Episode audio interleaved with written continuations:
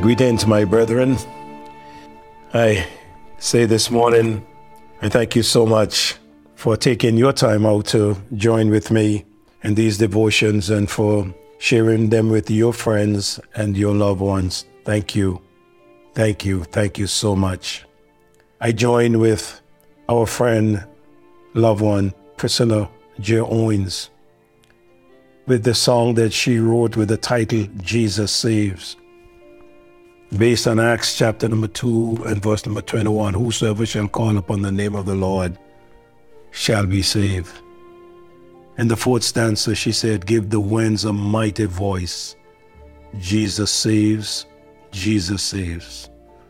Let the nations now rejoice. Jesus saves, Jesus saves. Shout salvation full and free, highest hills and deepest caves. This our song of victory. Jesus saves, Jesus saves. Wow.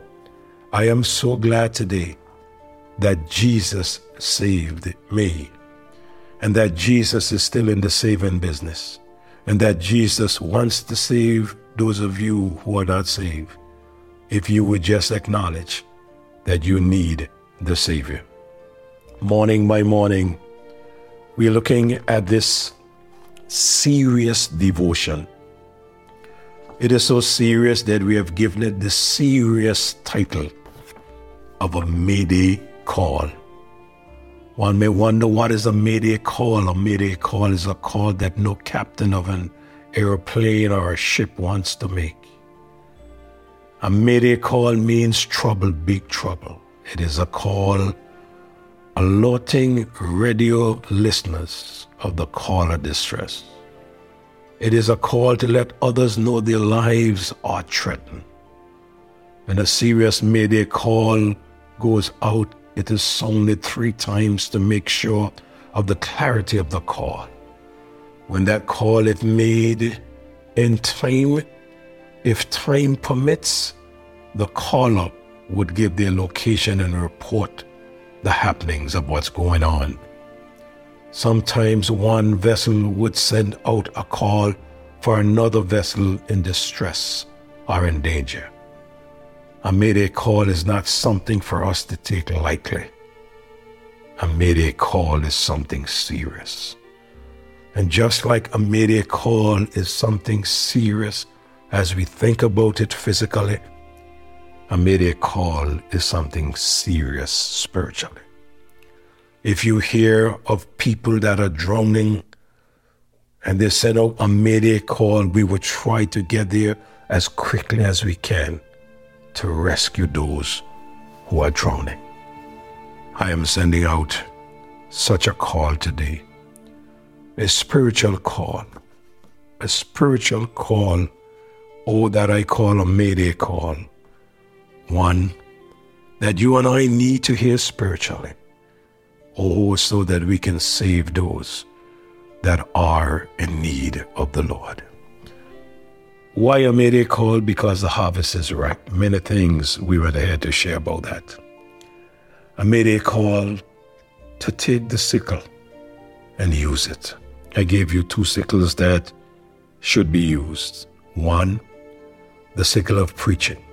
That's what God used, and that's His method of saving people. And the last morning, I shared with you we need to use the sickle of prayer. Yes, when one is in distress and you are not there, one of the first things we do is that we begin to pray. Pray that all will go well. Pray that help will get to them in time. And we can use this sickle of prayer. It was Jesus himself who said, Pray ye that the Lord of the harvest, that he would send forth laborers into the harvest. But this is the a third sickle and the final sickle that I will share with you in regards to this Mayday call. We need to use the sickle of persuasion. What? We need to use the sickle of persuasion. Some of us are good on persuading others. Now, look at the words of the Apostle Paul In his second letter to the Corinthians, the fifth chapter, and the 11th verse, he says, Knowing therefore the terror of the Lord, we persuade men.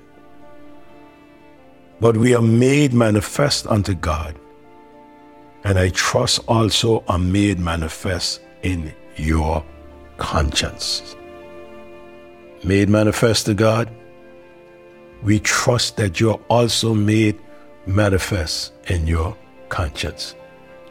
In other words, he made it his business to persuade men. He said, When I think of the terror of God, I persuade men. If we come back to this chapter, you would ask the Apostle Paul, Paul, why is it that you persuade men, or why is it that you labor? He would say in verse 9, We labor that whether present or absent, we may be accepted of him. In other words, he said, I preach the gospel, I persuade men because I want to be well pleasing to God. You would ask Paul, Paul, why is it that you persuade men? He would say, For we must all appear before the judgment seat of Christ, that we may receive the things done on our body according to that which we have done, whether it be good or bad. He said, I persuade men because I know one day I got to stand before God. You would ask Paul, why is it that you persuade men? He said, he's saying, knowing therefore the terror of the Lord, we persuade men. In verse 11, 2 Corinthians chapter 5. And then you would ask him again, and he would come down to verse number 14, and he would says, For the love of Christ constraineth me. In other words, he would say, I cannot do less than persuading men because of the love of Christ. You would listen to him in verse number 17, he says, Therefore, if any man be in Christ, he's a new creature, and old things have passed away, and behold, all things have become new. He said, I persuade men because I'm a new creature in Christ. And then you'll ask him, and in verse number 20 of 2 Corinthians 5, he says, Now then, we are ambassadors for Christ. I persuade men because I am his ambassador here on planet Earth representing the business of heaven. What a mighty God we serve. And he said, We persuade men. Here in the book of Acts, as we go to use the sickle of persuasion, we see him using it in chapter number 18 and verse number 4. He says, and he reasoned in the synagogues every Sabbath and persuaded the Jews and the Greek. Yes, persuasion. He made it his business to persuade the Jews and also the Greek. If you go to chapter number 26 of Acts, and read verse number 25 down to verse number 29, and you would see him here persuading another man again. Here's what he said in verse number 25. But he said, I am not mad, most noble Festus, but speak forth the words of truth and soberness. For the king knoweth of these things, before whom also I speak freely. For I am persuaded that none of these things are hidden from him for this thing was not done in a corner. King Agrippa, believest thou the prophets? I know that thou believest. Then Agrippa said unto Paul, Almost thou persuadest me to be a Christian. And Paul said, I would to God that not only thou, but also all that hear me this day were both almost and altogether such as I am, except these bonds. In other words, Paul is persuading, O King Agrippa, to accept Jesus Christ and the finished work on Calvary. If you go to chapter 28 of Acts, you would see in verse number 23, he said something, and when they had appointed him a day, there came many to him into his lodging, to whom he expounded and testified the kingdom of God. Watch this persuading them concerning Jesus, both out of the law of Moses and out of the prophets, from morning until evening. He is persuading many. There is a serious call I call it a mayday call, a call for reapers or harvesters who have heard the call and recognize that there are thousands of souls are waiting to be saved.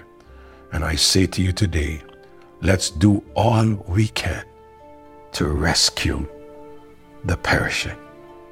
All men and women need Jesus. And in order for them to know him, they must hear about him. And to hear about him, those of us who know him must tell them about him. Please, folks, if you are afraid to tell a family member or a friend about Jesus, here's an opportunity just to share. Let them know that Jesus loves you. Friends and family members, if you have not yet made up your mind to trust Jesus Christ and to be a child of God, I encourage you to do this today before it is too late. It is a mayday cry for souls to be saved. Lord, thank you. Thank you that you've been with us from the beginning until the end. Thank you that you have shared with us what we have shared with others. And now, Lord, I pray that your word would speak to our hearts and that many would come to know you. Lord, we love you, we praise you, we lift up your name, and we adore you for all that you have done and all that you're doing. In the name of Jesus Christ, our Lord and Savior, we pray. Amen and amen. May God bless and keep each and every one of you. Thank you for listening to these short devotions morning after morning. We'll pick up on another subject next morning. God bless. Enjoy your day. God loves you, and so do I.